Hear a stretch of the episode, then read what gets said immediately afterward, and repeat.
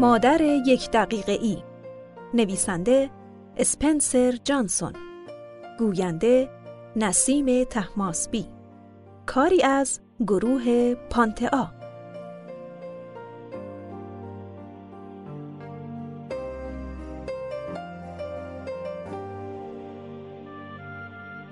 زمانی زنی جوان و باهوش به دنبال پیدا کردن یه مادر شایسته و لایق بود. اون دوست داشت که اسرار و رموز چطور یه پدر و مادر خوب بودن رو یاد بگیره.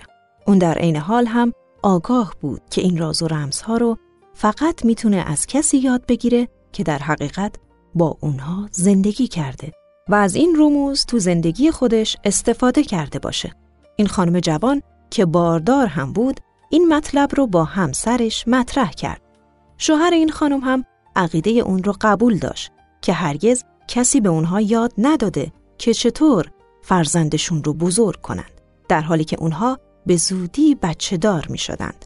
به همین خاطر مصمم شدند که هر کدومشون با روش و شیوه مخصوص به خودشون در این مورد علم و آگاهی لازم رو به دست بیارند و به این وسیله خودشون رو برای پدر و مادر شدن آماده کنند. زن جوان از محل کارش مرخصی بدون حقوق گرفت. همونطور که منتظر تولد فرزندش بود، از مادرای دیگه هم در مورد چگونگی بزرگ کردن بچه هاشون تحقیق می کرد.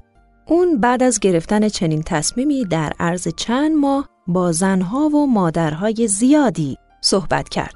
زن جوان با شیوه ها و روش های مختلف تربیتی کودکان آشنا شد. اون متوجه شد که همه مادرانی که با اونها گفتگو کرده عشق و علاقه زیادی نسبت به فرزندانشون دارند و برای کودکانشون اهمیت زیادی قائل می شدند و تمام سعی خود را می کردند که از هر لحاظ مادر خوب و نمونه ای باشند. اما بیشتر با چیزهایی که مادران دیگه دوست نداشتند ببینند روبرو می‌شد که شامل نتایج تربیت نادرست می‌شد. به هر حال چیزهایی رو که می‌دید دوست نداشت. اون می‌دونست که حتما یه شیوه بهتری وجود داره.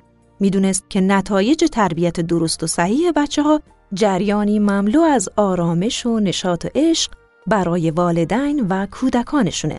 زن جوان تصمیم داشت که این شیوه به خصوص رو پیدا کنه. زنان زیادی رو با ظاهر یک مادر مستبد و سختگیر مشاهده کرده بود که از مقررات و نظم خاصی پیروی می‌کردند و هرگز انعطافی از خود نشون نمی‌دادند و توقع داشتند که فرزندانشون هم از این مقررات خشک و جدی پیروی کنند. این مادران به خاطر رفتار مقرراتی و خشکی که در مقابل کودکانشون انجام می‌دادند به عقیده بعضی از دوستانشون مادرانی خوب و نمونه بودند.